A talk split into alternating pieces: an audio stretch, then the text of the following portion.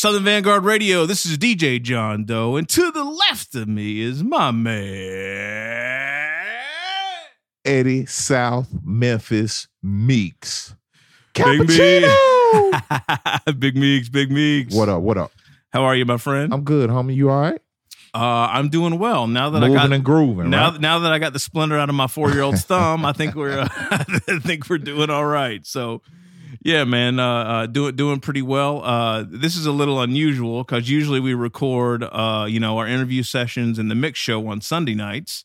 Uh, but but next week I'm actually gonna, uh, uh, if if everything goes well and you know kids don't get sick, you know, God knows what happens.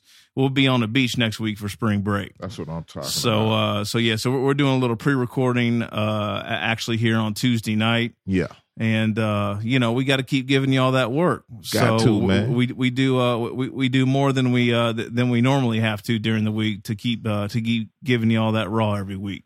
Hundred percent. Yes, sir. Fly shit. How about you, man? Oh man, I'm uh, I'm doing a little bit of uh, same thing you're doing. Uh, we might not actually make it to the beach next week, but uh, Okay. Uncle Sam uh, came through. Oh, like he did. a gangbuster Ah, nice. All right. yesterday. Wasn't even expecting that. That's always good to hear. At least we got the state portion, so maybe that ain't Uncle Sam. Maybe that's more like cousin Sam. uh, but we we got half of it. You know what I'm saying? So uh, when that other half kick in, watch out, goddamn it! Feel like putting some rims on the van, goddamn. Nah, I'm kidding, but uh, but nah, we looking at uh, we looking at taking the girls somewhere nice. Ah, uh, nice. After Good. school is out. Good man. Good. yeah, good yeah, to hear. yeah, yeah. So All right, well let's get know. down. Let's get down to biz. Uh, for, for those of you that are listening to this uh, interview session for the first time, don't forget that we have a mix show that drops every Tuesday. So we actually drop twice a week. So you get a ninety minute mix show on Tuesdays, like it always should be done.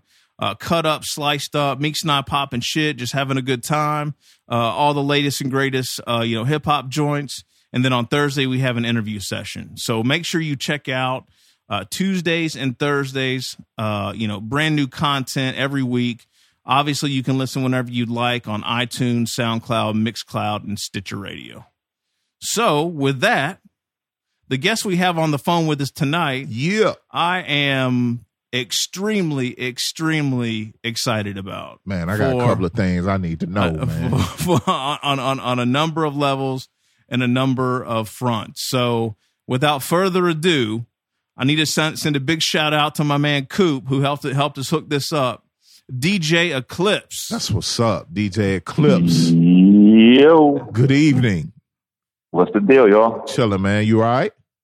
Yes, sir. Right, man. so, Good. so Eclipse, did you have to get any splinters out of uh, out of thumbs or anything like that tonight before uh, but before you hopped on the phone or no? It, it wasn't splinters, but it was having to put eye drops in my four and a half year old's eyes. Oh, that okay. didn't go over too well.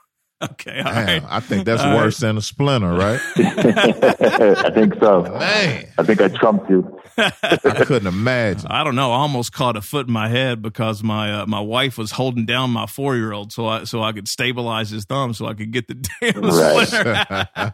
Yeah, it's, it's definitely a challenge. Crazy. So Eclipse, man, how are you, sir? Everything's good. Uh, you know, I'm I'm I'm doing well. I'm happy. Uh, family's good. You know, Yeah. everything's going along according to plan. So Very complain. good. So March was a pretty big month month uh, month for you with the halftime show wrapping up that big uh, that big eighteen year run. How how are things going Sure. since then? how it's um you know it, everything's going good. I mean I, you know I, I uh it's funny because after you know the last show um every Wednesday now it's just like I'm sitting down at the house like watching TV and I'm like this is this is great. I was like, I have all this free time now. oh shit. Okay. But um, it's it's not even just the, just it's funny because it's not even just a Wednesday night. A lot of people don't understand or realize how much work actually goes into doing a show, um, especially one that's on FM. right. So it's not even as easy as just like, you know, throwing music on. It's like I have to clean everything first. So I would spend hours upon hours of, of first listening to music and then going back over it and cleaning it to make Wow. sure it was, you know, fit for the radio. So that that preparation along with, you know, the, the New York City Transit Authority Oh, commute man. on the subway, which could take anywhere from 45 minutes to an hour and a half, depending on what time of night it is you're coming home. uh, along with a two and a half hour radio show, you're talking about a good eight, nine, ten hours worth of investment, you know, Man. into the show, the travel, the cleaning up the music, going through music. So it's like it's like almost getting a day off from work now a week that I have to myself. So it's Man. like Right. I, I definitely appreciate that, you know. That's what's up. Absolutely, yeah. I, I don't think people realize um, That's a lot, what, what what what it means to actually sit down and have to clean up joints, right? Because And, no, and nobody does cleans anymore. and nobody does cleans anymore. That's why you have to do it. crazy, Exactly. wild. crazy. Yep. It's wild. Having having twelve inches in vinyl was you know was a singles Sure. were, a lot, were a lot easier. And that just also shows you the changing of the guard of like just, you know, also part of the reason, you know, why I even stopped doing the show is just because it's just, it's not, it's not what it used to be. You know what I'm saying? It's like, and, and the fact, like you just said, like no one does clean versions anymore because there's no outlets on FM to play this kind of music, Right. right. you know? So it's like everything now is internet driven or, um, you know, satellite or podcasts, or it's just like everything lives outside of FM now for, for our Right. scene. Wow. yeah, I'm sorry, Meeks. I didn't mean to cut you off. Oh no, you what good. No, I was just gonna ask you to kind of um expound on that a little bit. You know, changing of the guard. Um, nobody does Mhm. cleans anymore.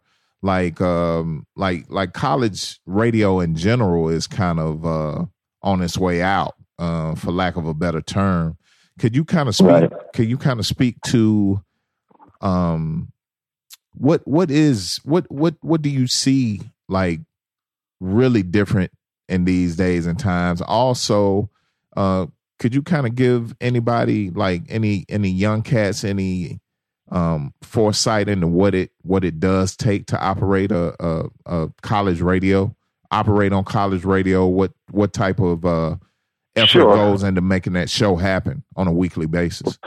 Well, just going back to your first part of the question, um, you know, I started I started this show halftime in '98, but Mhm. even prior to that, you know, I was a fill-in on um, Stretch and, and Bobbito show. I was Okay. a fill-in on uh, Mr. Mayhem and Martin Moore's show. So it's like I've been on New York college radio since probably like I don't know '93 or '94 okay um, doing guest spots and stuff like that until 98 when we got our own show. So the thing, you know, in the early 90s to mid 90s, college radio was, was the first line of, of, of defense of how you got this music out there Mhm. because commercial radio wasn't playing any of these type artists. It was all, you know, the, the Jay Z's and, and, you know, and, and the, the Biggies and the Nas's and all these big artists had to come to college radio because they didn't have access to get up on commercial radio. okay So college radio in the in, in the nineties was getting everything. You know, we were getting all the groups, Fugees. You know, all these groups would come through um, and make an appearance because they're, they're trying to break a record. They're trying to get their name out there.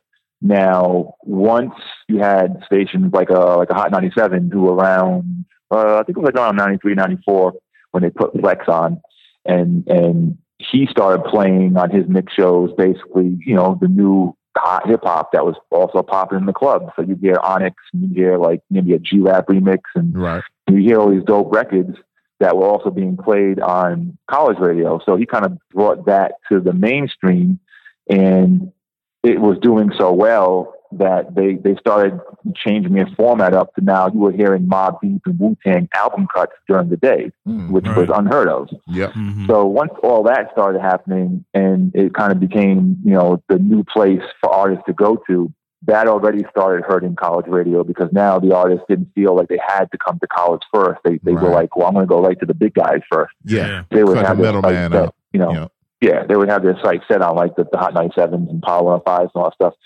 So that was like the first thing where it was kind of like hurting us that we were losing some of the, the type of artists that we were getting at one point.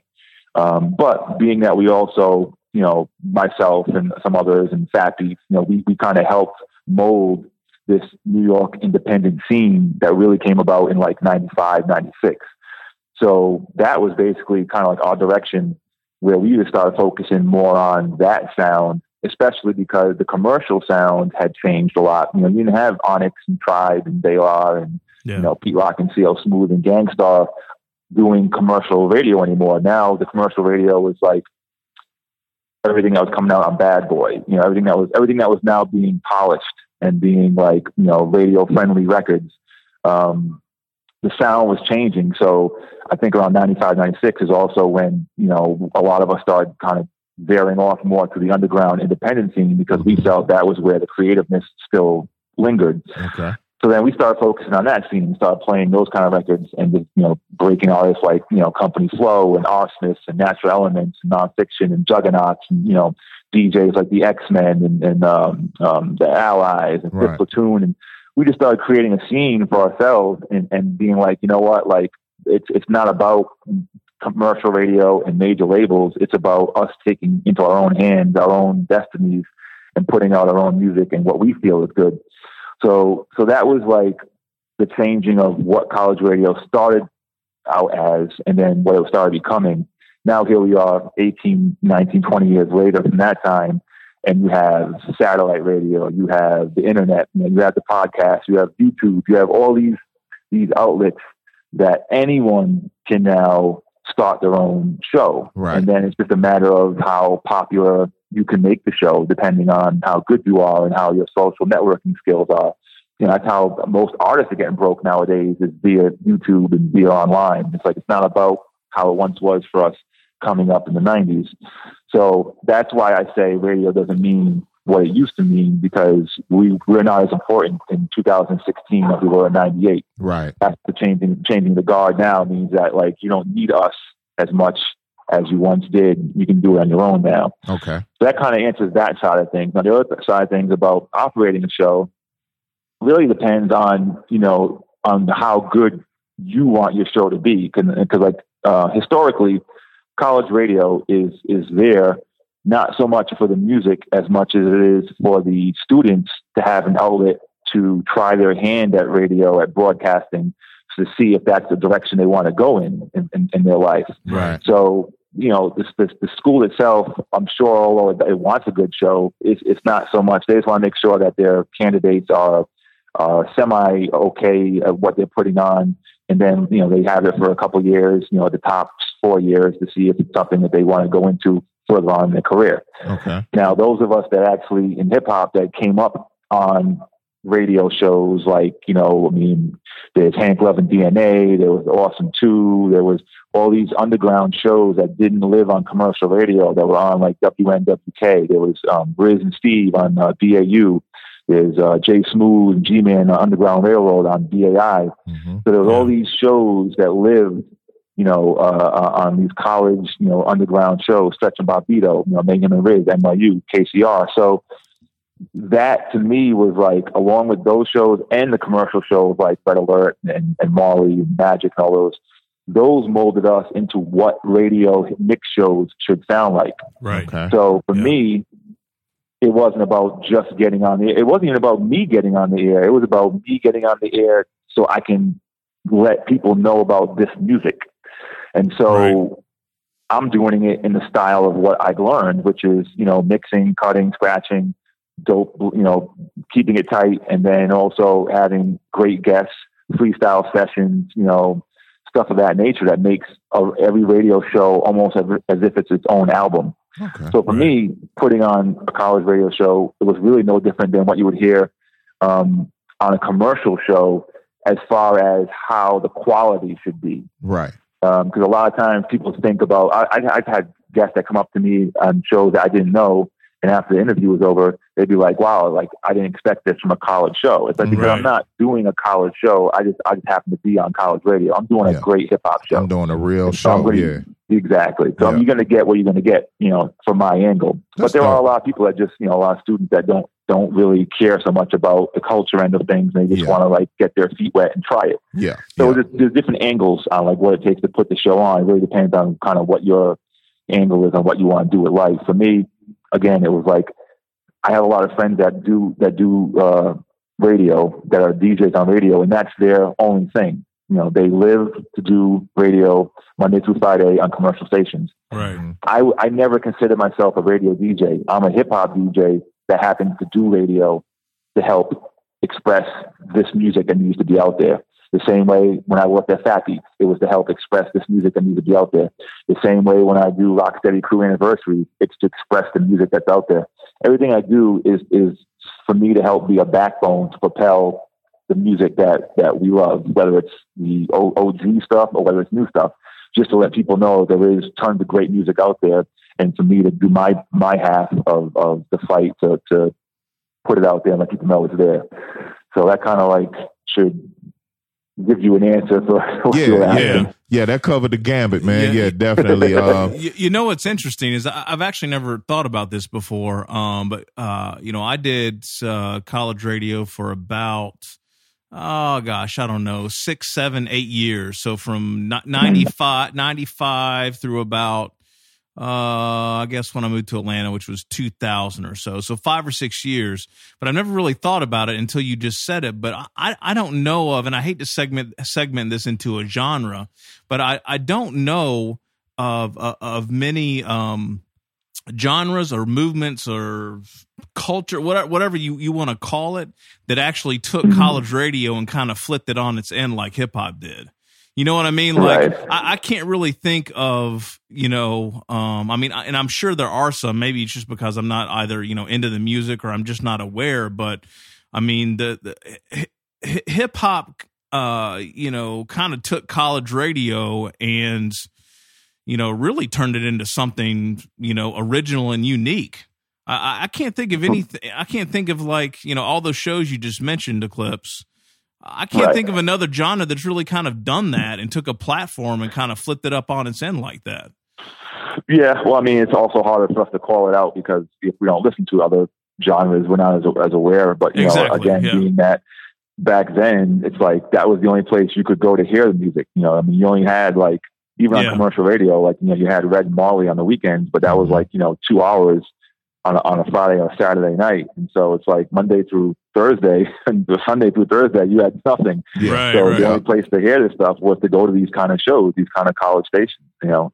And, and so, you know, even before before I even came to New York, I mean, I'm originally from Rhode Island, mm-hmm. and you know, the same thing. Like I used to be, I, I was like, you know, uh, just turned a teenager, and I'm I'm I'm listening. I'm, I I slept with the radio by my bed, and I would have the headphones on, and I'd listen to to BRU I listened to um, DOM, and I would just listen to these these these mix shows, and I just tape whatever was new hip hop wise. And back then, it was mostly like you know whatever the latest like Sugar Hill records were, um, you know some independent stuff. You know, Def Jam was like just coming of age. You know, entertainment was around, mm. so it wasn't as much uh, as much you know uh, quantity as it is nowadays. But you know, you start hearing the same songs. You know, and you start to put a, a uh, the, the, music to the face when you see the record in store, and, and oh, that's the name of that song I heard. So it was like that was our only outlet was the radio and the right. record stores. That was the only places we were hearing hip hop outside right. of the streets. You know? Right, right, yeah, very true.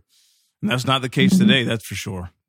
No, not at all. You turn on TV and every commercial has it in it. yeah, ridiculous. Yeah, yeah. So, um, so Clip. Speaking of Rhode Island, you you also spent some time down south when you were young as well, right? Were yep. You, Okay. Sure thing. Can you can you tell us a little bit a little bit about that and Hold on, hold on. Before yep. we go there, talk to me about Rhode Island. I know I only know one person yeah, in my life from Rhode Island. So you you yeah. um what what we have here is, you know, you were born in Providence. You were you right. born and raised? Yes, yeah. Okay. I, left, I left Providence when I was 15. I mean, Rhode Island is the smallest state, you know what I'm saying? So mm-hmm. you're not going to find many people from Rhode Island. okay. Um, yeah, but I mean, it was it was great. I mean, Rhode Island's only it's three hours north of of uh, New York. Okay. So you know, we weren't we weren't too far removed from you know from what we what we were getting out of New York. Um, and we had we had our own local scene. You know, there was there was cats that were older than me that were doing stuff locally that um, I didn't even realize were local. I thought they were you know from New York making records because I heard their songs on the radio, and then come to find out, I ended up going to school with them. But wow. he told me to do this group, uh, the Magical Four. You know, okay. I, I, was a freshman, and uh, you know, like there was two brothers, um, Mr. G and um, Al Shell, and like one of them was like a sophomore, one was a uh, one was a, um, one was a junior, and one was a senior. So um, they were like, you know, already established. Now like, wow, so these are the dudes that are making this music, and they're here. I'm going to school with them. It's crazy. Right, right. So I kind of befriended them and they kind of took me under their wing where I just was like a fly on the wall and I would just study and learn. And, and so I left Rhode Island in uh, 85. My family moved down south to South Carolina, Columbia.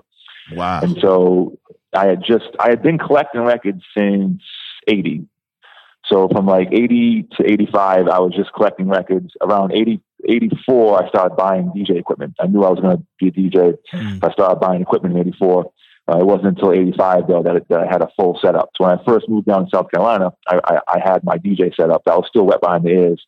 Um, but the good thing, But you, know, was as the man know, though, right? You was you was the man when you got to Columbia, right? That's what I'm saying. That's what I'm saying. Like, But you, you you all know how it goes. When you come from up north to go down south, you're ahead of the curve. yeah. on, So- on, on a number of levels, on a number of levels in Yeah. front. Exactly.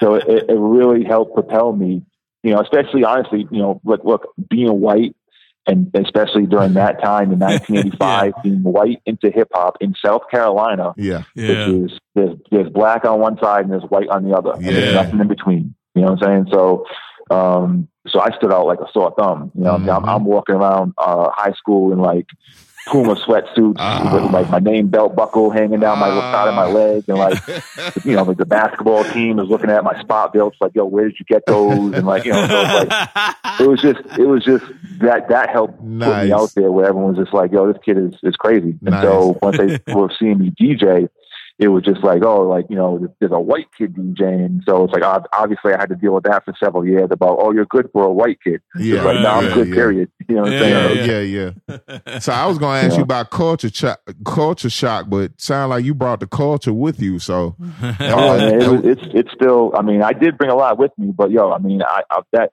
that experience is something I'll never forget because again, like I said, it helped propel me, but at the same time, it was it was an eye opener um, of, of how stagnant you know things are down south. You Yeah. know, it's like um, Yeah. it, it's I would I would have friends after I you know obviously after I lived there for a while, I made friends, and then like I would start going up to New York. I think I, around '88, I started taking trips back up north and um, coming up to New York. And like I tell people I'm going to New York, and then they look at me like, "You're going to New York? It's dangerous up there." And it's just like, like it's like people just they live on their block and they don't know more than Yeah, their block. And, and Yeah. it's it's unfortunate that people don't get to experience a lot of the world. This is Yeah. true. Um, uh, even a lot of the, uh, just just a lot of the states. You know, what I'm saying forget the world, but just get out of your state, get out of your city, see Yeah, other things. absolutely. Now, Um, Clips, did you so, have a um? yeah. Did, what was your family uh uh musically inclined? You know, was your mother or father into music, or kind of you know um push you along uh you know with your interest in music, or no? Well, uh, not musically inclined as far as like instruments go, but Right, my mom right. had a huge record collection. Okay, And so she was always playing like, you know, um, Bob Marley, anything on Motown, Marvin Gaye. Okay. Uh, she was playing James Brown. She had like all the records. So that was constantly being played, you know, on her end. Meanwhile, during that time, like I'm listening to like Casey Kasem, like top 40, you know what I'm saying? So like I'm just listening to like Hall and Oates and right. Billy Squier and Oh, like, yeah. whatever like top 40 music was. I'm just listening to that. Um, so I think it was a combination of like just liking music and just, you know, Okay. also not even just liking music, but like knowing, um, knowing the good from the bad. Like even with the pop stuff, it was just like, okay, this has a good groove to it. This is better than this one. And then, you know, once, you know, like Rapper's Delight came out, it was just like, holy shit, like what is this? You know, Right, right. like that was that was the first record I bought, and then from that point on, it was like I was just buying everything that came out on like you know Profile, Sugar Hill, Enjoy, and all these labels, and so that that really you know uh, set set the pace. And I definitely have to say my mom's collection of like James Brown and all that stuff was definitely heavily heavily influenced. Being that a lot of that stuff was was replaying their that music and sampling it, you know. Yeah, absolutely. So tell tell us about running into T Ray, man. I want to hear this story. I've I've read it in a few interviews, but I mean, what Mhm. what what a what a like freak chance that you would run into this guy and you guys would kind of go down this, you know, Well, this hip hop path together. it again, it's just it's that's the South. You know, when you're when you're down south and when you're, I mean, look at what we do. I mean, we're also look at not just hip hop as we know it it is very different than the hip hop that lives down south. You know what I'm saying? Right. Especially in Atlanta, especially in South Carolina. Back then, Miami bass was the king Oh for man. down south. Yes, sir. So, Yes, That was. so that it. was what everyone was bumping. All the cars, they all, you know, and I had, and I've had it all because I lived there, so I had to buy it all, and I made mixtapes and all that stuff. But that was what I did to to please the people. But at the same time, I was like, nah, but you need to hear this dude Nas. He's dope. You know what I'm saying? Like I, I, Mhm. I would try to, you know, put people up on stuff. But I worked at a record store down there, so I was doing my part to try to, um, you know, expose people to stuff. also giving them what they wanted to hear. So being that, you know, there was a small collective of us that really catered to that hip hop, you know, Northeast sound, you know, people, the word gets around. And so what happened was I was actually, um, I mean, again, I got there in 85, I guess around 89, I think it was. I started working at this record store down there called Sound Familiar.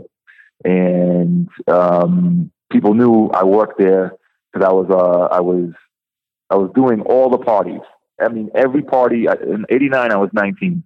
I wasn't even old enough to be in some of the clubs I was DJing in. I was DJing in like clubs that were like 21 and over or 23 and over. Yeah.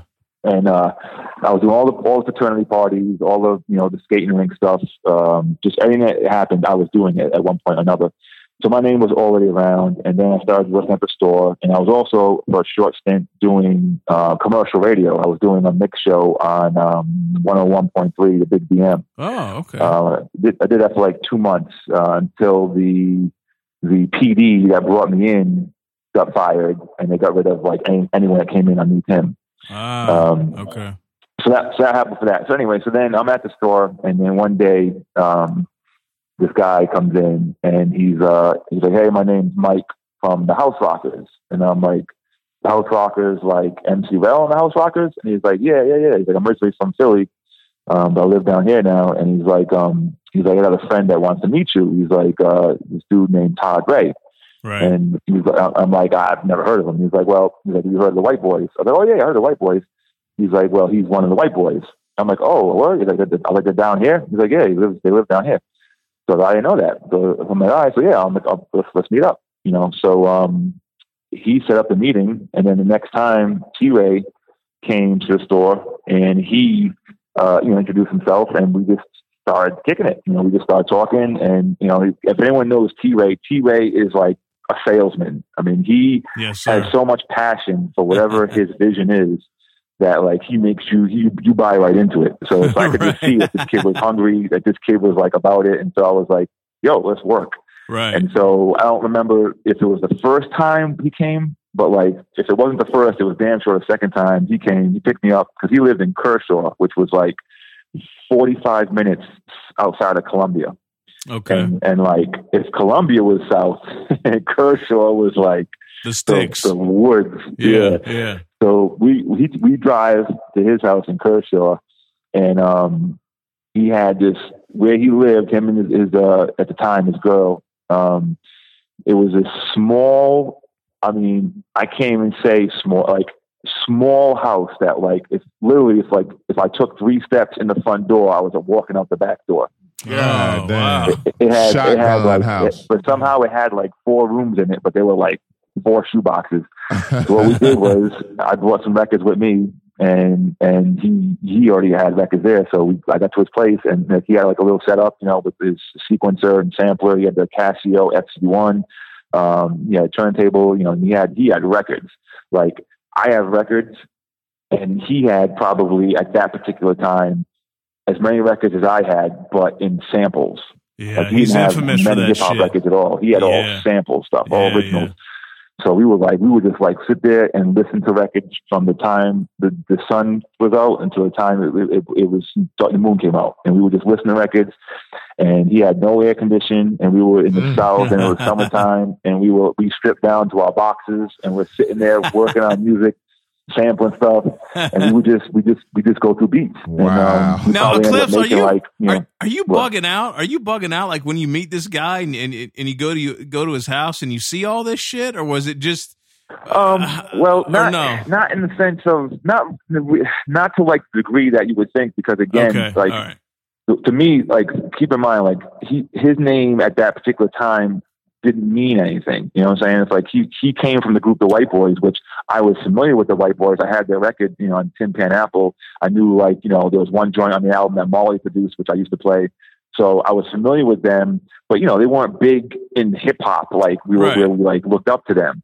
So it was more or less like it was just it was it was like we were friends. You know, we, right, we bonded, right, and it was more like it wasn't like I was like looking at him like I can't believe this is happening. It was more like this is dope that like there's someone that, that's into it like I am, and we were just you know building.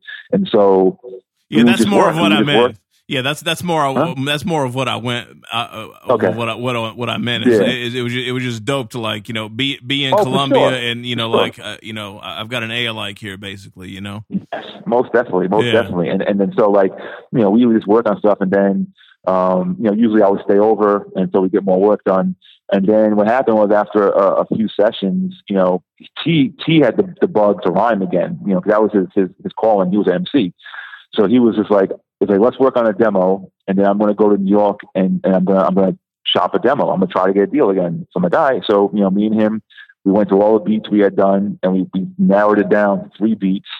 And then, you know, he wrote three songs and I helped him write like a few lines here and there. And um, we recorded three demos. And then he went up to New York to try to get a deal. And he went from label to label to label and, you know, nothing really came out of it except at Big Beat, they liked the production. Hmm. And Yeah. so what happened was they were like, well, you know, we're not too crazy about the, the MC portion of it, but would you be down and doing some beats for us? So he was like, hell yeah. So like he stayed there Mhm. and um he started doing tracks and and and like he that's that one thing led to another and he started doing stuff for the artifacts and Yeah. he started doing stuff for for SCP, you know, the artists that were actually on um did beats. And then he started Classics. being in the right circles. You Yeah, know, doing stuff classics, for man. finesse, doing stuff for Su- uh, Serch, you know. yeah That's dope. that's ill Dope. man that is crazy that's such a wild Yeah. story. You, you, Yeah, you ever go? yeah. You, you ever find yourself in any precarious uh, situations on a on a on a digging excursion with T Ray in South Carolina or anywhere in the South? Or Um, there- there- there's always I- usually some crazy digging stories somewhere. I've, I've heard some Yeah. some wild ones with T Ray before.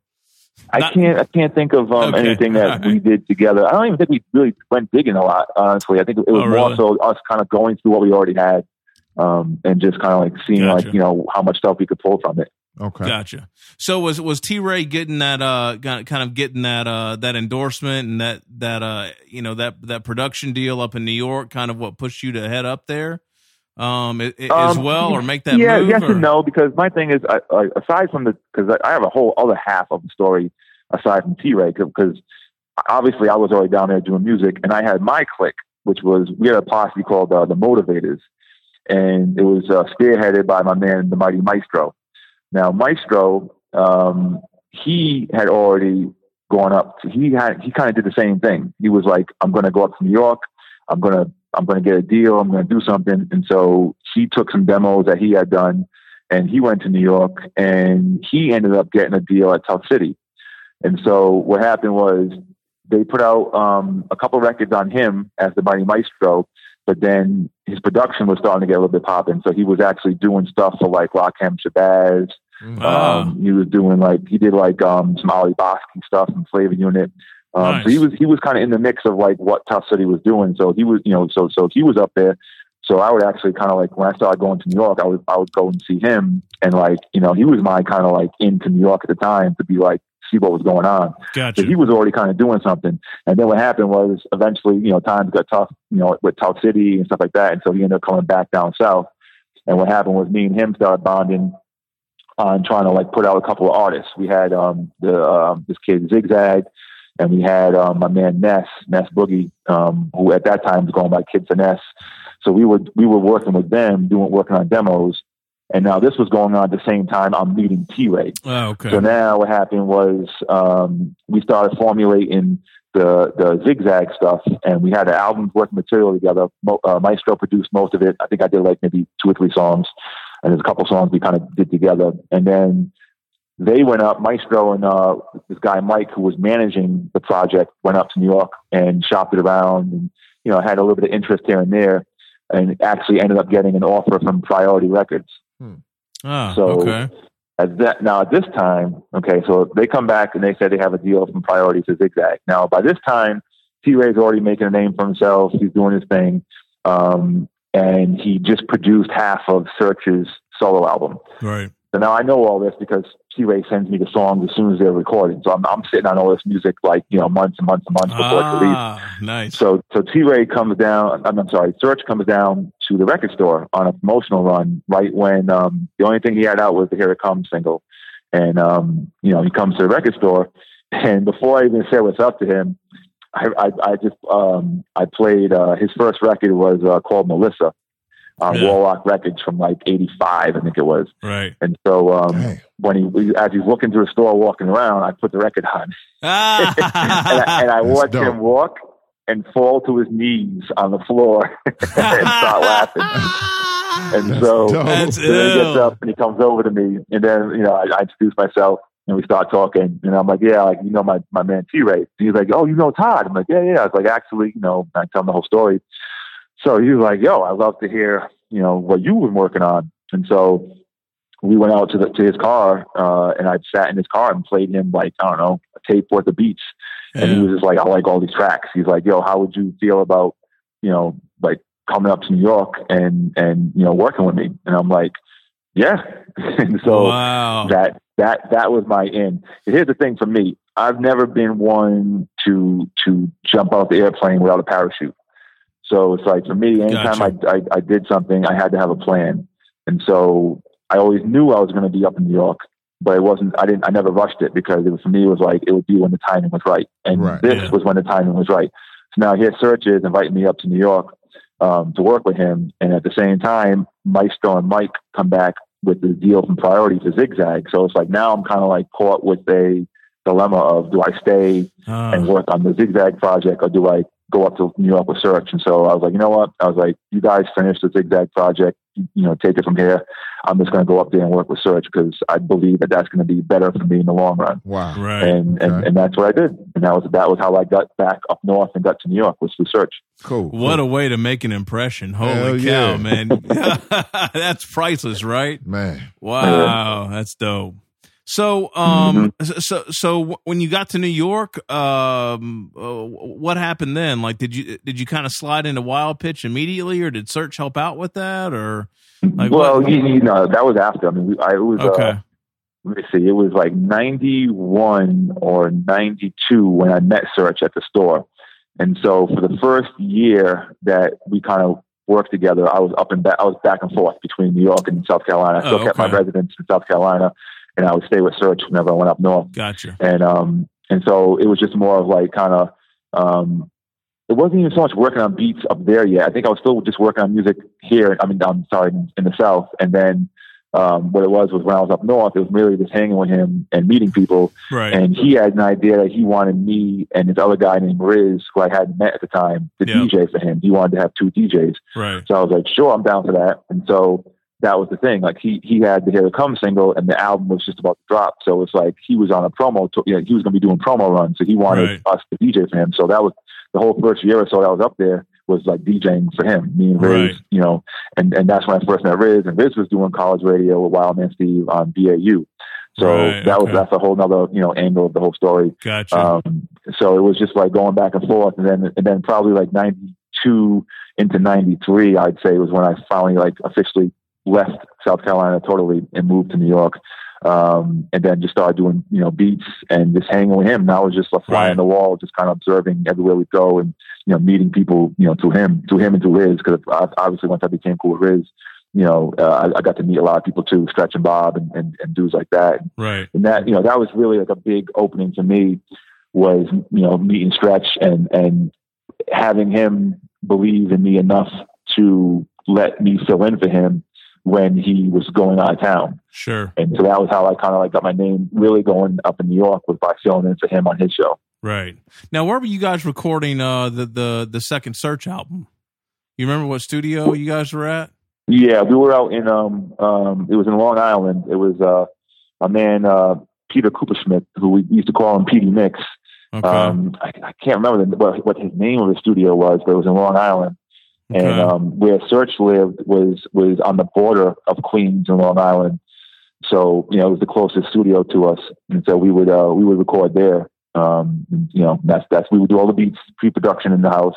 You know, right, Serch had it set up in the attic, and Right. um, and and we would do all the beats there, and then we'd go to the studio, lay everything down, and and then Riz would come, and you know, he he would do most most of the cuts on the record.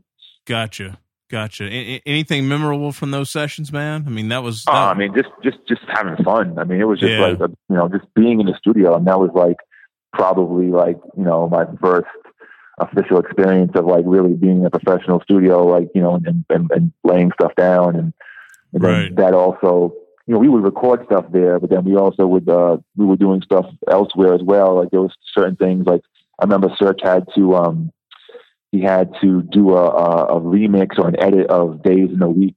Uh, so we went to Chung King and, and did it there. So that was like my first time going to Chung King and like just, you know, meeting Kevin Reynolds, like the engineer that like, you know, we did all the stuff. And, you know, again, like this, these are all names that we only knew, I only knew from reading on records. You know what I mean? So right. it was just like, just being able to like get into these places and, and, and see these people, and it was just crazy. And uh, and the record was searched and never came out, right?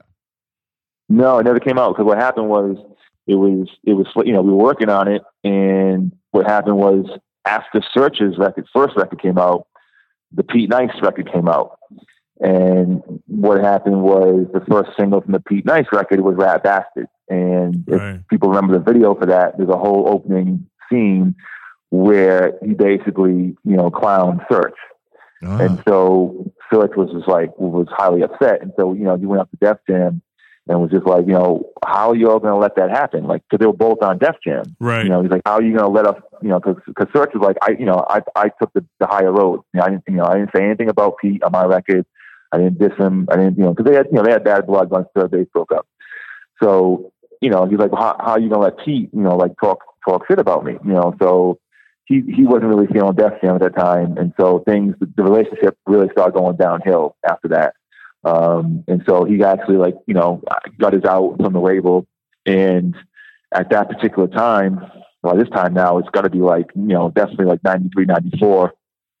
and uh, things start to fall in his lap, i.e., Nas. Mm. You know, he, right. he's uh he's he's he's working with T Ray, so T Ray, I think it was that hit him up and told him, "Yo, you got to come down to this session I'm doing, um, and and hear these dudes." And or, or no, I'm sorry, I'm confusing it. What happened was, Serch was uh, recording back to the grill, uh, and uh. and T Ray called Nas and Akinyele and Percy P to the um, to the studio, and he got to hear them all, and Serch was impressed, and Percy P and Nas laid a verse Akinyele didn't because Akinyele, I think at that time, had a production deal with Cold Chillin'. So he wasn't going to be able to do anything outside of Cold Chillin'. Um, and so they laid those verses down. Percy P, I forget what the story was that happened to Percy P, but his verse didn't make it. And not only did his verse not make it, but they ended up recording over it on the reel. Oh shit! So, wow. so there's not even there's not even like a a, a copy of it anywhere. It doesn't exist. Wow. Um, yeah. So uh, you know. So anyway, so, so so once once Serch met Nas and he was very highly impressed. You know, Nas at that time had an offer from Big Beat Records to do a deal, and it was a small budget offer. Serch was like, "Hold, don't sign the offer. Let me see what I can get for you." And so Serch went out and got him the deal at Columbia. Mm. Um, so like mm, four times the amount that he was going to get from Big Beat. Wow. Um, so so that was so that was going on all the while this other stuff was going on with Def Jam. And so what happened was he started kind of like focusing more on, you know, the Nas stuff and like, you know, doing the business stuff, such like Publishing, um, promotions and stuff like that. So we were kind of doing that all the while. We were trying to figure out what we were going to do with the second album.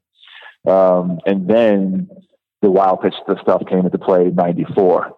Okay. And what happened was that was like you know he got the he got the, the uh, a job there as like senior VP of the label, um, and he definitely like mentioned my name to Stu Fine and was like I have someone perfect you know that would be good to work up here. And so you know I met with Stu once and Stu you know liked what uh, I had to say, and then uh, he called me back in for a second meeting.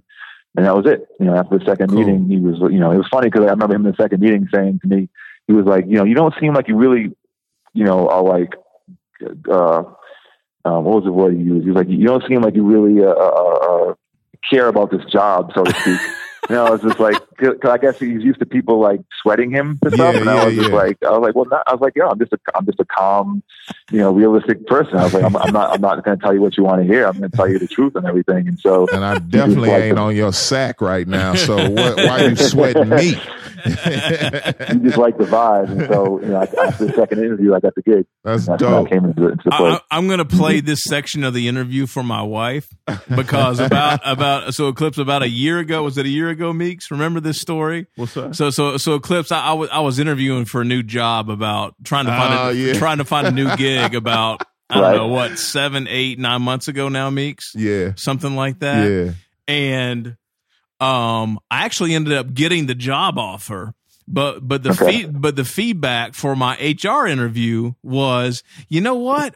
I just really don't feel like he wants or you know is is interested in the job. And you know my wife has always given me shit about how I look like an asshole all the time when I'm walking around. And that that's why that's why Meeks and I that's that's why Meeks and I get to get, get along so well because we pretty much have the same demeanor and look on our face at all times, which Gotcha. you know is is not that we're pissed off. It's just that you know we- we're not generally just you know hopping around fucking excited about shit all the time, right? Yeah, it ain't no Right, shucking and right. jiving over here with us, man. yeah, It's yeah, like, yeah, Exactly. yeah, yeah. So um, We came to the party for one thing and one thing only. exactly right.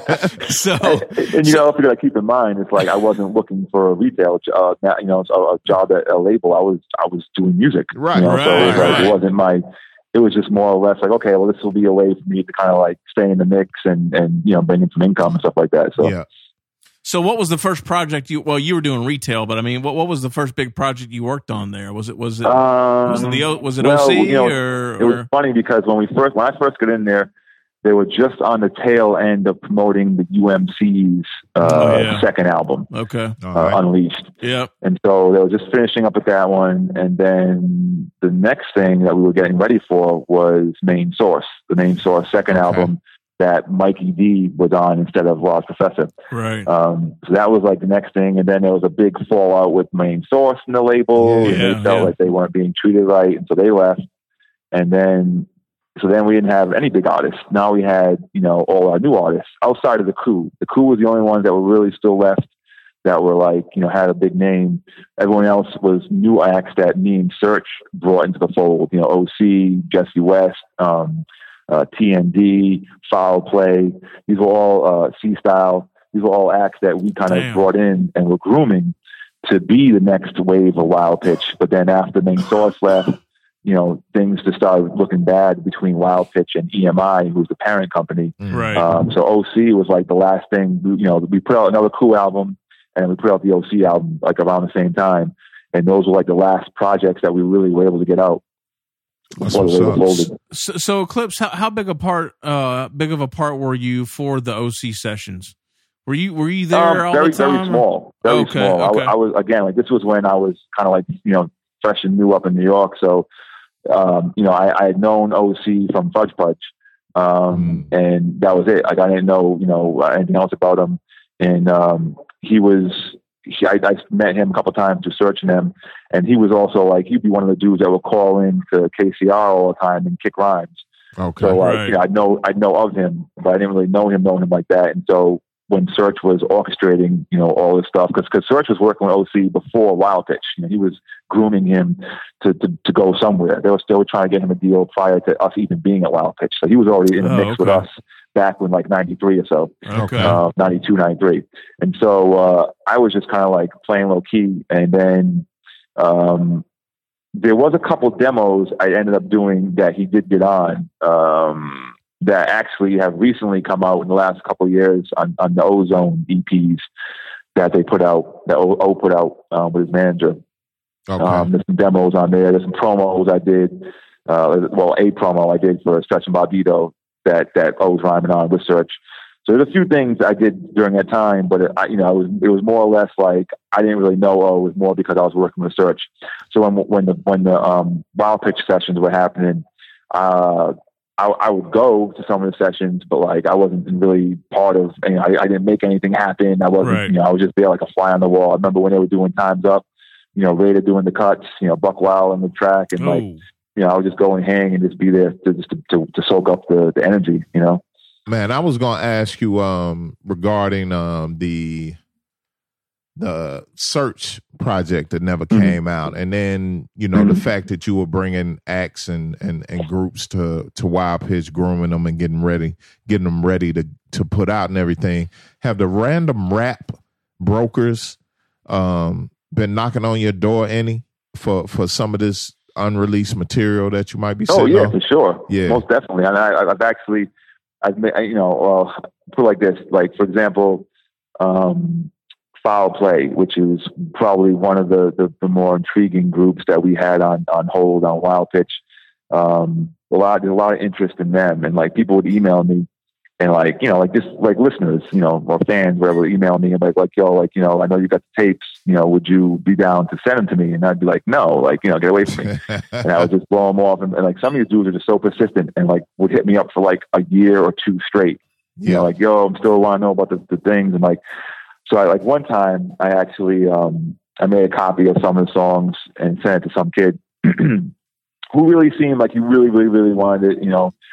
Um, but then coincidentally, you know, several months later, I see vinyl come out on like the Foul Play demos. Son of a bitch. Um, and so I, you know, I don't know. I think I asked him about it, and he claims it wasn't him. But who knows if he made copies for anyone and gave them to friends and stuff like that. Right, so, right, right. You know, it kind of it kind of made me feel like you know, it's like you try to help someone out, and this is what happened. So right. I kind of like stopped, you know, like letting loose stuff that's in the vault.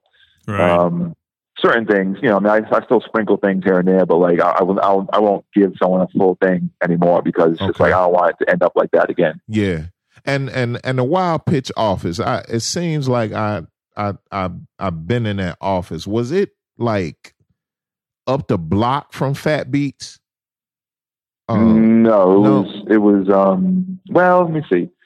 There was we were in two while i was there at 94 95 we were in two different locations. We were mm-hmm. um the first one i think was 29th street i want to say. Okay. And it was between Seventh and Eighth Avenue, which is definitely not near Fat Beats. Okay second location was closer. It was on 23rd Street um, between, I think it was 5th and 6th. Okay. So that one is, is, it's, that one's a little bit closer to Fat Beats. Fat Beats was 8th and 6th. This was 23rd and 6th. Okay. So it wasn't quite up the block, but it wasn't that far of a stretch. Yeah. I, I just, seemed like I, I was thinking about, um, you know, getting ready for the night and everything. And uh, I saw you had, uh, had just stand at wild pitch on here, and I, I was just wondering. It's like mm-hmm. I was like I seen like I went in that office and and dropped some of my own music off up in there. Did you really? Like yeah. When? Oh, in '95. Yeah, 94? Yeah, this was really? uh yeah, this was before, you know, any of our vinyl came out. So we were Oh, really? Okay. Yeah, we've been up there, you know, I've been I've been in the Nervous office, uh yeah. Duck mm-hmm. Down, Rockefeller. Oh yeah. Yeah, we, we went up there and made the rounds, kind of like how T Ray did, right? Went up there and, right, and, and right. shopped around. I, yeah. I've done that. So it seemed like I, I did show my face in the wild pitch office, but I I remember I kind of remember it being kind of close to to Fat Beats though, and, and and maybe it was uh maybe it was a situation where we stopped in Fat Beats and and then went up, you know, to to the Wild Pitch office that was kind of close by, something like that. Yeah, yeah, definitely. Uh, you kind of right. touched on you kind of touched on some of the stuff that you saw. Um, I know when I saw Wild Pitch in the prep tonight, I was going to ask you about uh, you know, the the kind of the downfall of of main source. Were you kind of um, privy to any any of those activities, or or did you kind of get in um, late on that? Yeah, I mean, there's you know, I witnessed some stuff. You know, I mean, there, there's stuff that like uh, you know, I'm not going to talk about. Um, but there was basically there was just like a was, there was a big fallout with main source and um, and wild pitch and Serch was involved as well. There was like some stuff that was going on and they didn't like how Serch was handling things and and they were they were reading into a lot of stuff that that uh, wasn't happening. They were kind of like coming up with their own scenario which wasn't true. And you know they they wanted off the label. And so they you know they they push came to shove. They they pushed their way off the label.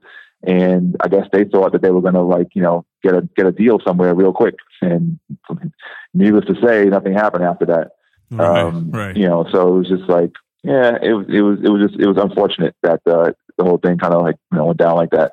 Okay.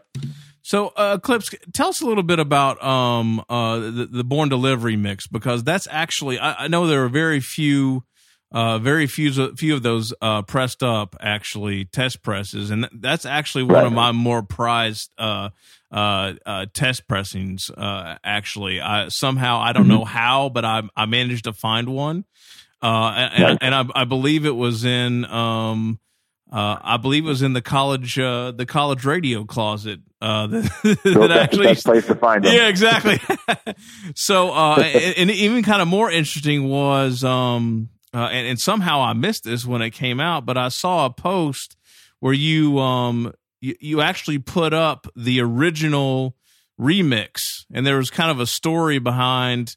Uh, kind of, Right. kind of how you had to go in and manually uh, uh, speed Yeah. up everything. What what was the deal Change with that? temp- Change Yeah. tempo. Yeah, Yeah, what happened was um because because there's two on the album. There's two versions of Born to Live.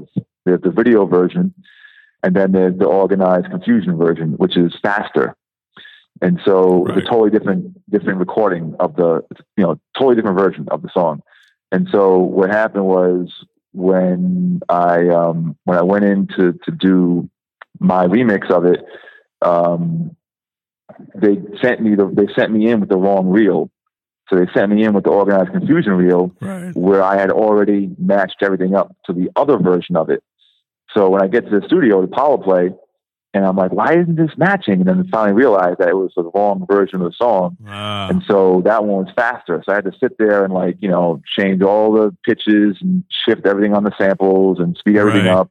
Um, so it was just like, you know, it, it wasn't, it wasn't easy for me, especially because, uh, I was using, uh, the Akai S950 right. to sample and I was using my Mac SE, which is like the first Mac computer ever made to sequence. I was using Performer on the computer. Yeah. So it was like I'd have to bring down the whole computer to the studio and everything like that. And it was like, you know, it wasn't like I wasn't I didn't have a, you know, SP12 or, you know, an MPC or anything like that. So it was like, you know, I was kind of like what I was using was was was not the normal. So it was, I was already like, you know, making it harder for the engineers to hook up. and now here it is Oh, that the stuff wasn't even sequ- uh, syncing. So I had to sit there and like shift everything up, and it was just a pain in the ass to do it all. Now, now it, it, it said in the the, uh, the the post that I saw that you actually flew the vocals into a sampler, like an S one thousand or something, right? At So you- home, yeah, at home. That's that's how I would do my uh, my pre-pro mixes. I was I had a, uh, an Akai S1000 okay, sampler, which is actually with searches. right, Um, and what I would do is I would sample all vocals into that and do all the music on the 950. Um, and then I would make the mixes and then I would play them for people. And that's how basically I did, that's how I did the Times Up remix and the, um, the Born to Live remix and Okay. the Entice remix that, you know, all came out on Wild Pitch. I, mean, I would just Ah, take the acapellas before, you know, I, would- I would have the bats you know, from the studio. So before these records even pressed, I'd take them home and see if I could come up with anything. And so it just, it just so happened that, you know, I hit, you know, three for three, you know, I, I played them times Right. up. They loved it. I played them Born to Live. They loved it. And I played them the Entice record and they loved it. Nice. Um, Yeah. and so they, you know, that's when I had to go in the studio to, to redo stuff, um, to make it, you know, quality enough to be, to put out. So, yeah. great records, man. Great, great, great, great records. Absolutely. So, uh, so, so how, how did you transition out of uh out of Wild Pitch? Like, what, what, um, and, and kind of your your your next kind of stint was um was Fat Beats more or less after Wild yeah, Pitch. Yeah, because basically when you know Fat, uh, Wild Pitch closed the summer of '95, like either June or July, and um, at, by this time, you know, me and Serch had been there like you know a year and a half or so, two years, and you know, it didn't look like we were. He was going to be doing another solo record deal. You know, he was more a businessman at this point. Right. Um, and so after Wild Pitch closed, my first thought was like, okay, I need to get a job. You know, obviously I had unemployment coming in for a while, but I was like, eventually I'm going to need to find another gig. And at this point, I had already made a ton of friends at record labels. So, you know, I just kind of thought I was going to float into another label somewhere. Um, so, but what happened was Fat Beats had opened up in 94. And I always remember Fat Beats from day one because it's the only store that ever did this. Joe, who owns the store, faxed all record labels a flyer saying, you know, the only hip hop store in New York, come on down to Fat Beats, graffiti, you know, b-boying, you know, MCs, DJs, Facts. you know, nothing but hip hop, blah, blah, blah. Yeah. Yeah. Faxed it, faxed it to the label. So I saw it and I was like, oh, this is, you know, this is, you know, we should go check this out. I thought, I said to Serch because it had a grand opening. And I was like, you know, let's go check it out. We went down there for the grand opening, and you know, and they and they didn't have any records on the wall. They had um, they were painting the walls. They had graffiti, you know, being done on all the walls, and they had DJ just spinning records. Um, and I just like you know I, I like the vibe, you know, because because Joe was right. It was the only place in New York that was a hip hop record store. There was every other store in New York had hip hop sections, but there was never a hip hop store. Yeah. And so once he was up and running, um, I would go there to buy my music. You know, I would go there and I'd, I'd, I'd, I'd throw my money to him because I wanted to support his store. And you know, I, I it was, and it was it was just dope to go in there and just like see all the, the hip hop releases. And you know, I think you know OC might have been the first in store he did there. Um, so I would bring artists through, and then like uh, we had you know uh, artifacts we brought through there because we were all like a, a tight knit community. I had friends. My man Scribble um, was working at uh, Big Beat. Uh, my man Al Lindstrom was over at Palace. So it's like you know we had we we had like uh we we we we would be on the road together. You know, it's like you know artifacts and OC would be doing shows together, and so we always be bumping into each other. So it was like you know we all we always and we always meet up for lunch. So it was kind of like a thing where we had a lot of the same artists, like we keep in the same circles, and so I I help him out by trying to throw him some more in stores and stuff like that. Right. And so I ended up like after the first year of doing that, you know, one day he came up to me after I left Wild Pitch. He was like, "Look, he's like, you know, this store is really starting to take off now." He's like, "You know, would you be willing to come in here and and, and work the weekends and give me a break because he was working seven days a week?" Uh, and I was like, "Sure, no problem." You know, it's like I'll do this temporarily until I get another gig. And so I started working on the weekends. And one thing led to another, and business picked Right. up. And next thing you know, I was working Monday through Friday. And then next thing you know, it's just like, you know, boom, like the store was just like, it was popping. You know, it was like, it was between the, it was between the promotion that he was doing, um, Rocksteady anniversary that year, which I guess was, yeah, it was 95 or 96, but, uh, whatever year it was, um, he was out there promoting hard and then also just the mentions that um, we would get every week on Stretch and Bobbito. All of that brought clientele into the store, and so it, it- I stayed. It was just like there was no reason to go anywhere else. It was like you know business was good enough. I was making money, and then a year into it, um, we were we were ready to expand. You know, we moved the store to a bigger location. We opened up the distribution. We opened up a store in LA. We opened up a store in Amsterdam. Like all this happened within like a, a five to six month radius. Yeah, Atlanta.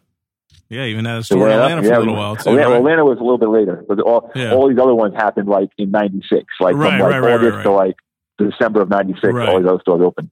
Right, Okay. right, right. Now, did you know Joe prior Eclipse or no? No, not at all. Not at all. Okay. All right. Nope. That's a whole nother story in of itself. I'd love to have that guy on the show.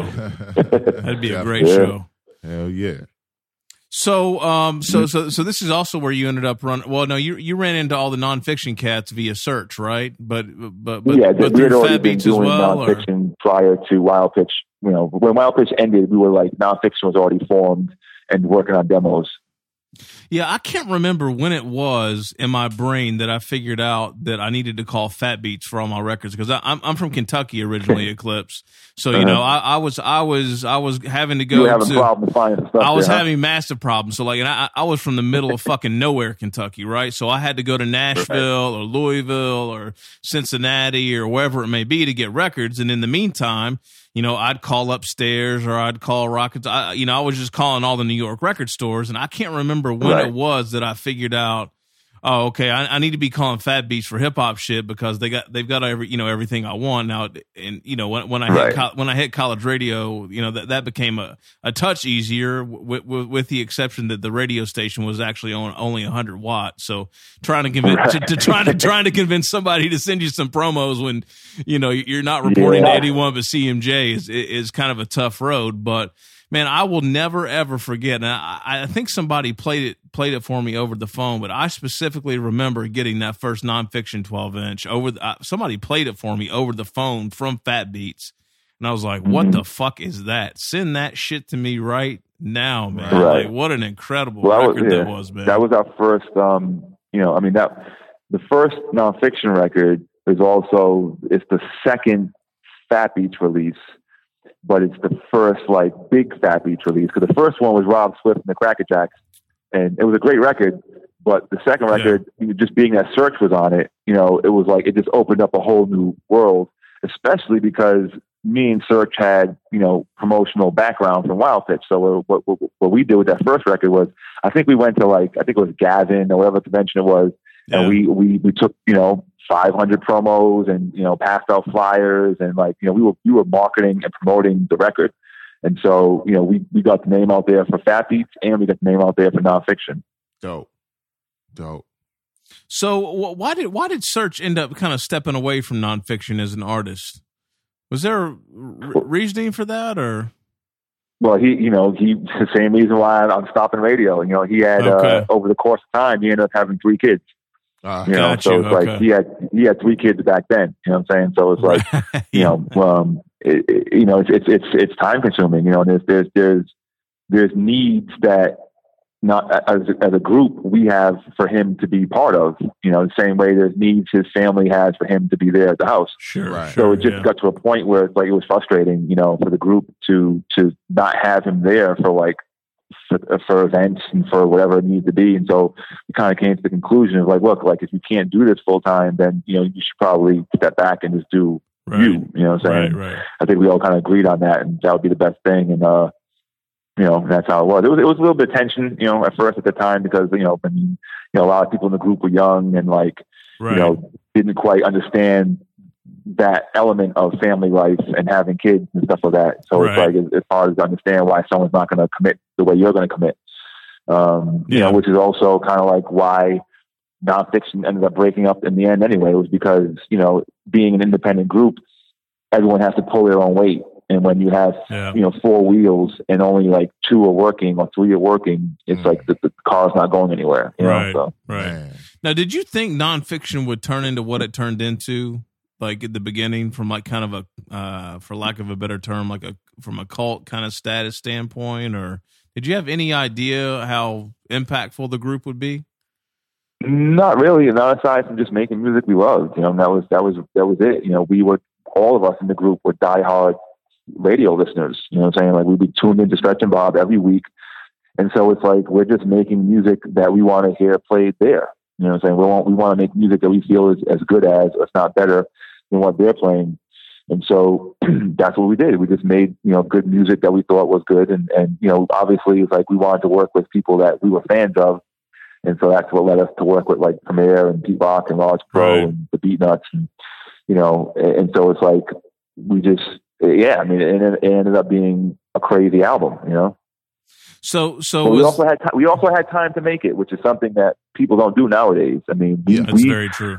Think about it. We started recording in '95, and you know, the first probably dozen songs we did aren't on the album. You know, a lot of those early 12 inches, like I Shot Reagan, Refuse to Lose, um, uh, uh, uh, Five Boroughs, Four W's, No Tomorrow, Legacy. None of those songs are on the album. So it's like we we took our time molding Non Phixion to where we felt we were ready to put out an album. And so, you know, seven years later, 2002, we finally put out the finished piece of work. And I think that's also what helped us make a classic for our genre because we had the time to do that. You know, nowadays everyone wants to get something out every three or four months, which is like crazy. Yeah. Yeah, that's not sustainable at all. At all. And, and yeah. yeah. So um so so so the the kind of success of Non Phixion is what uh eventually kind of provided for your transition out of Fat Beats, right? Oh, over over to Uncle yeah. Howie and I was yeah, I was there. I was at Fat Beats from '95. I think it was to like 2002, uh, right when the album came out, and then um, I decided that it was going to be time to like focus more on the group and touring and stuff like that. And so I, I, I basically left. And what happened was over the next, you know, every year basically the next several years, I always get calls from Fat Beats like, "Yo, like, you know, can you can you come back?" And I'm like, "No, I can't oh, come back because okay. you know, yeah, because I'm like, I can't, I can't commit. You know, I still have to, you know, to go on the road. I still have to, you know. So yeah. that happened the first year. You know, that happened 2003. That happened 2004. Finally, like in 2005, you know, they were like, um, all right, look, this is the deal. Like, come back and work when you can, and when you have to go on the road, go on the road. I'm like, that sounds good. All right. Man, so good that, people are hard to find, right? so, so I, yeah. I, I, did that. I, I, based my operations out of Fat Beats, and you know, whenever I had the tour, I just make sure the store was straight, and I I'd actually do a lot of work from the road, you know, for the store. Um, you know, but I just, I just needed to make sure I was able to have that freedom to concentrate on the on the artist side of things as well. Yeah, that's dope. Yeah. And I stayed there until the store closed in 2010. Yeah. Wow. Are you doing any work on the distribution side or anything like that uh, with them still? Eclipse, No, or no? they okay. um, you know, they had offered me a few times to go over there, but it wasn't, it wasn't, you know, I mean, I, I was actually based out of the distribution um, for a while, but Okay. for overseeing all the stores. Um, you know, because once we had Atlanta, LA, uh, Amsterdam, New York, uh, I was like the district manager over all the stores, and so Uh, I'd work out of the warehouse and just deal with all the stores. Um, but then eventually, you know, I needed to go back to the store to kind of like be hands on because the New York store, it's just, it's, I mean, it's, it's, it's hard, you know, it's like, it's, um, it's not everyone's cut from the same cloth, you know what I'm saying? It's like, and some people might have great skills in, in this department, but not in that department. And right. me just being who I was with the connections, as well as just being very responsible and very orderly and stuff like that. Like anyone that knows me personally knows, like I'm like, you know, I'm like crazy anal when it comes to like having things perfect, Right. and so it's hard to kind of like live up to my standards, and so it, it, it makes it harder for for bosses who are used to me working a certain way to then put someone else in my place and have someone else not live up to how I work. Right. right. And so I think that was what ultimately why I had to go back there was just because, you know, I had to do- do it the way I had to do it. And I think that's also, you know, a lot of people never even realize that the store wasn't mine because they saw what I put into it and they always just assumed it was my store. And it's like, no, it wasn't my Right. store, but I cared about it. I Right. cared about the store. I wanted to see it excel. You all know? the difference in the world. It wasn't just a job. Yeah. Yeah. Yep. so you're doing radio uh, in the meantime while all this all this other stuff is going on, right? So halftime Yep. running, and then you, you eventually. How'd you end up landing on Sirius?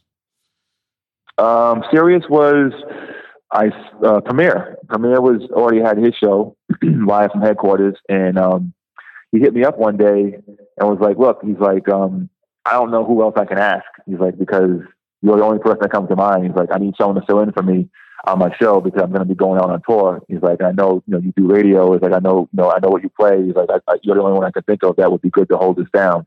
So I was like, of course, you know, and so I started filling in for him. And so the more he went on tour, the more I fill in for him. And Yeah. the person that was overseeing the station already knew me and was a fan of me on halftime on NYU. And uh, after seeing me in, in, in his environment on, on Sirius, you know, he was like, would you like a, your own show up here? And I was like, sure. And so they offered me the Sunday slot and uh, I started doing the show. And then it was funny because the show only lasted, oh, actually what's really funny and, and it is this, when they offered, when they finally offered me the show was the week I had to leave for a two month tour. Hmm. So Ah, I had, and the, and the show wasn't live in the beginning; it was pre-recorded. So I had to, I had, I had my equipment with me because we took it on tour with us. So every week, you know, like one at one after one show, I'd have to bring my equipment into the hotel, set it up in the hotel, and then do pre-record my mix while on tour.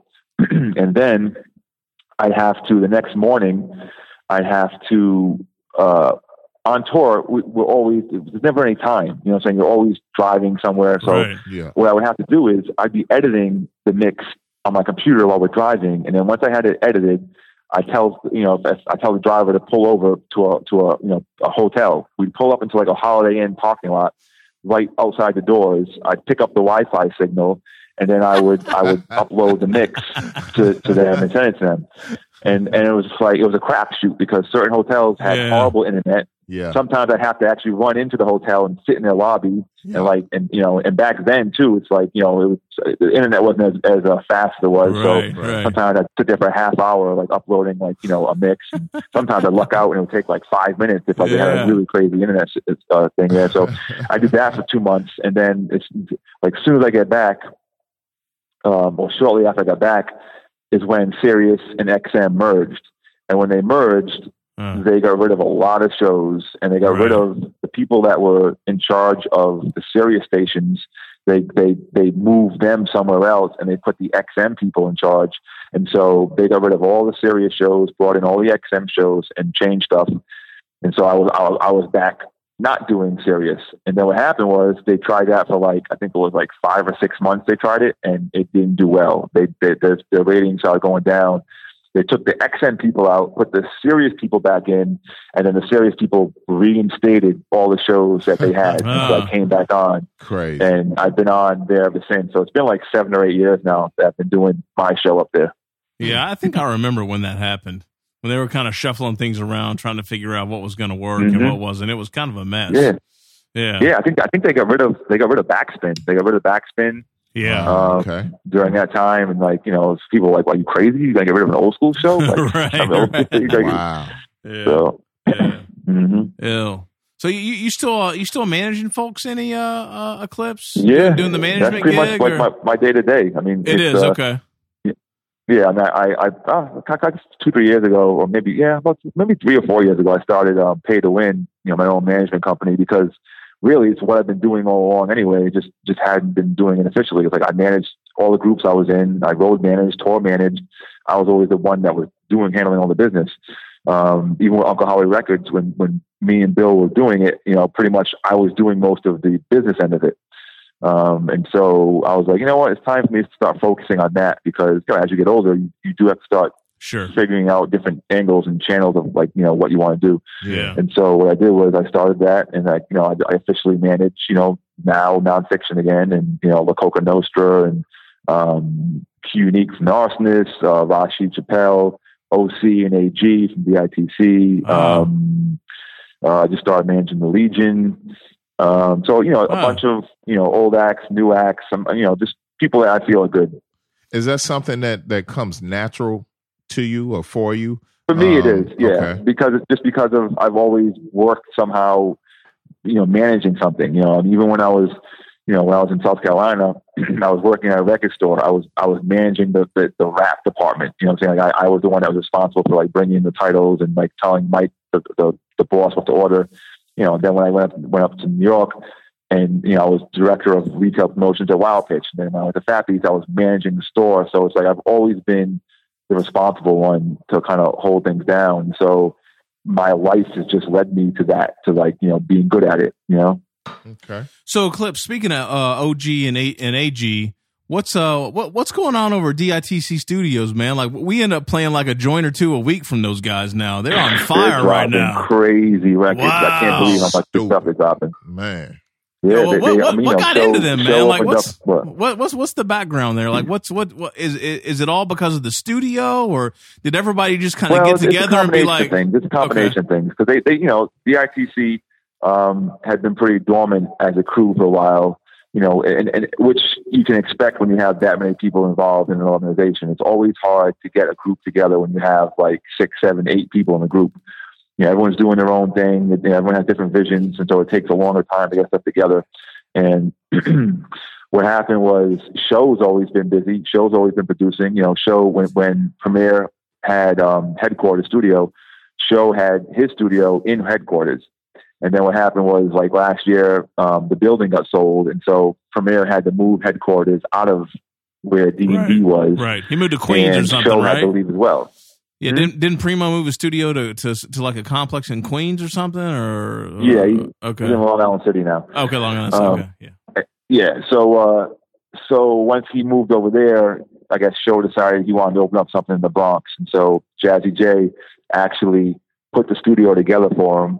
It's a real nice spot up in the Bronx, and um, you know they have a couple different rooms. They have a video editing room, and he's he's like he's got this vision. It's, it's not just about recording, but it's also about like you know he's doing events there every Wednesday. They do this BPM showcase where they bring in uh, multiple producers and do yeah. I a beat that. That's dope. Yeah, Yeah, and so I think all this momentum and and uh, also you know Fat Joe's kind of back around now. I think the Fat Joe had been down south for a while, like he's back in New York, and, right. and so I think he played a big part in kind of like getting everyone gung ho again together, and um, they just started meeting up and like you know and started recording joints, and they've been, they've been releasing. He's been trying to release shows, been trying to put one out a week. Nice. They pretty much have been doing that. You Yeah, know, most of them it's been. DITC stuff, but Yeah. you know, some some are like DITC affiliates. But they just drop Yeah. in one. It's, it's it's like it's already an album's worth of material out there, and it's just like I, I don't know which one to play because they're all dope. yeah, I. Yeah, man. I, I think there was a show uh, a week or two ago where we actually played two joints. I, I- you know, I was I, I don't care because they're all heaters, man. Like I, I haven't Sure, heard. I haven't heard a piss poor one yet. Like not even mediocre, which is Mhm. great. Yeah, you probably won't either. Yep. Yeah, exactly. Yeah, Yeah, that's wild. Yeah. That's wild, man. Yeah, I, killing I, am glad to see that, man, and I, I'm glad to see him kind of trying, you know, like giving back too with like the, the, the BPM, like you know, trying to put the young producers Yeah. on and kind of get them feedback. That's for real sure. dope, man. I like that. Yeah. yeah, he's got like I say, he's got this new energy and vision, and you know they just launched the the the, the merchandising. You know, so it's like they have the, the the the hoodies and the shirts now. So he's really you know they're really trying to rebrand it and um and and, and get it going again. I think we're going to hear some really good stuff coming from them. Yeah. Okay. That's what's up. So, so Eclipse, real quick, one question I wanted to ask you. We, we actually had some of the home team up in uh up at the studio for Rap is Out of Control a couple weeks ago. Yamin and Boog Brown from Yeah. uh, from, from Mhm. from from Atlanta were in the house. How how did that how did that show go? I know they were real excited It to was be really in, to, to be in the house. That was cool.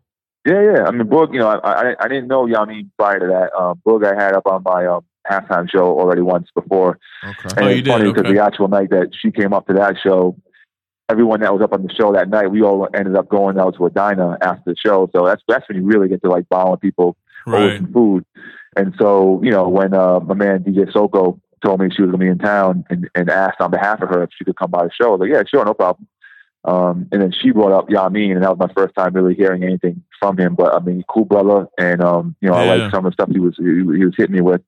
Um, and you know, and that's that's you know, it, that's that's what the show's about. The show's about you know playing records from DITC, who's established, but also playing records from Boog Brown and you know, Yamin, that are like newer up and coming people. You know, Yeah, absolutely. Right. You, you see yourself uh, sticking with uh, sticking with Rap is Out of Control for for the next little bit, uh, Eclipse. Yeah, for sure. I mean, I'm not Okay. trying to get out of radio altogether. It's just like I just need to, um, you know, cut back. I mean, you know, my thing is going back to what the beginning of the conversation was. Kids, you know, I mean, I have a four and a half year old and I have a five month old.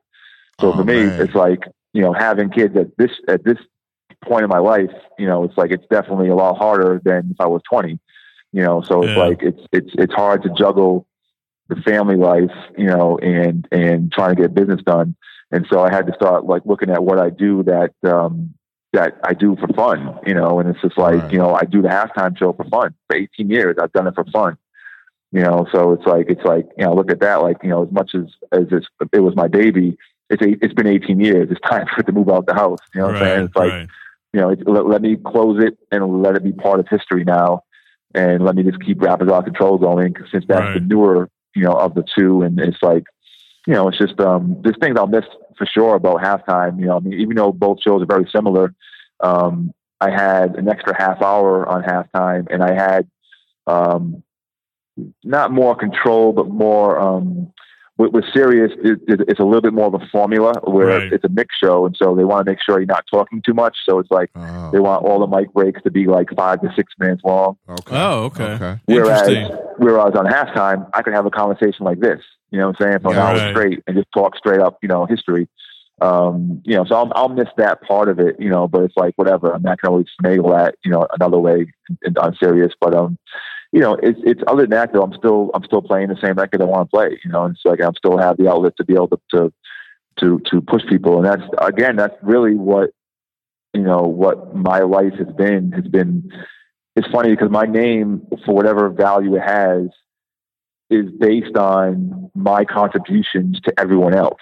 You know, it's right, like very much so. fat beats and and radio and you know rock steady and it's like all these other things i've always pushed everyone else and i've been the backbone and that's helped me i think it's also kind of hurt me a little bit because i've never pushed myself forward it's Right. always pushing these other elements forward and i've i've um, blossomed along with it, but I've never put myself in the forefront. You know what I'm saying? It's like I never really had the time. It's like I was always busy pushing Non Phixion and pushing Uncle Howie and pushing Right. And pushing radio and rock. You know, Right. and so it's like, you know, it, it- that's but that's what I'm good at. I'm good at you know being. I, I have a vision of how I like things to, to go because I know how I like to hear things. I know how I know how I would like to see a show.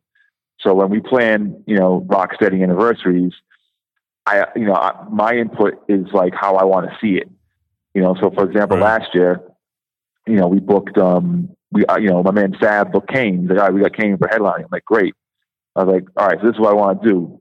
I want to see if uh, I know Masta Ace has uh, the new EMC album coming out. Um, so I'm pretty sure we can get EMC to perform. Craig G is always around. I know we can get Craig to come through. Let me see. If, let me reach out to G Rap, see if I can get G to come through. I want to see the symphony on stage at Central Park Summer Stage in front of 6,500 people. Dang. And so that's that's what I did. I reached out to everyone. We, we confirmed everyone, and it's like and it's monumental when you're in the crowd and you know you, obviously you you know Kane's going to perform the symphony.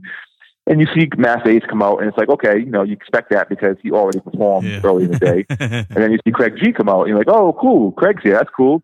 yeah. And then you see G Rap come out, and you're Oh. like, what the fuck? I've never seen them all together. You know what I'm saying? So it's like, it's it's a.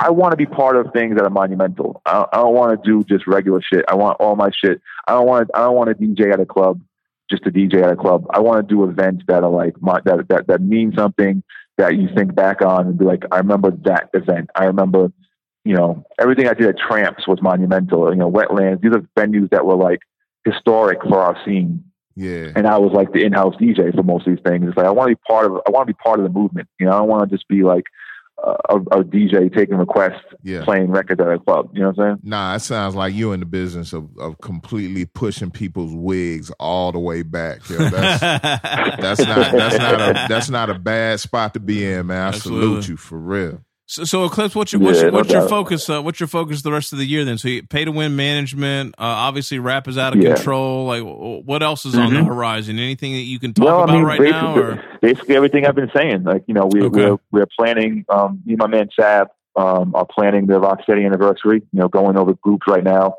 trying to get that ready for the end of July. You know, that that thing takes like a good nine months preparation. Um, we're let's see, we're finishing up the La Coka Nostra new record, which we're hoping is going to be out this summer. oh, you guys putting that out um, yourself, or did you shop that, or what's the what's the deal? Well, we put, most with of our stuff we put out Fat Beats. Okay, all right, gotcha. Okay, Yeah, so that's All that's uh, that'll be coming out Fat Beats. so that'll We're be out before on, the end of the um, year, or do, or the La Coka Nostra will be out for summertime. We're, we're looking okay. at summer probably. okay, Yeah, okay, gotcha. there's a there's an Ill Bill Nems EP that's coming. Oh, There's um, okay, an Ill Bill solo album he's working on. You know, Non Phixion. We're still kind of like trying to do some some shows and some, some touring. We're talking about you know recording, but we haven't got there yet. Um, you know, the other acts I manage. Uh, Q Unique is working on new music. He also has a um, another group called King's Bounty, which is like rock rap influence type stuff, which is Oh, crazy on a different level. Uh, my right. man Rashid Chappelle, who, who dropped an album like four Yeah. years ago, was finally putting out his sophomore album. We're Oh, good. that. That's coming out this year. um, so you know, a lot of the same, just just just different, you know, different time frame. You know what I'm saying? It's like it's all the Legion's dropping a new album late summer. Um, OC is finishing up his album. He's, Dope. he's finishing up his solo album as well as he has an album with Apathy coming out. Um, oh, that's right. Yeah, this year.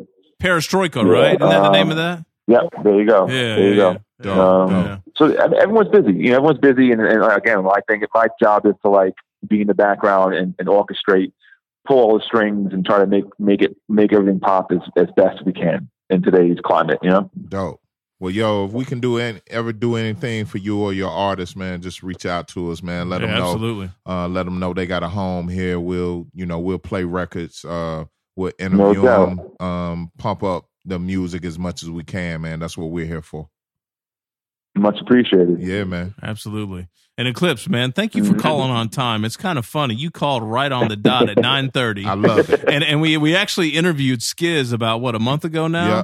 And he called right at the Uh, dot on nine thirty. Yeah, so I, you That's know, funny. you're- Yeah. you're, Well, uh, he's, he's learned from the best of us. Exactly right. That's what that's, that's what I'm saying. And I knew tonight. I was like, I was like, Skiz called right on time at nine thirty. I was like, Eclipse is gonna call at nine thirty. I know Dope. it.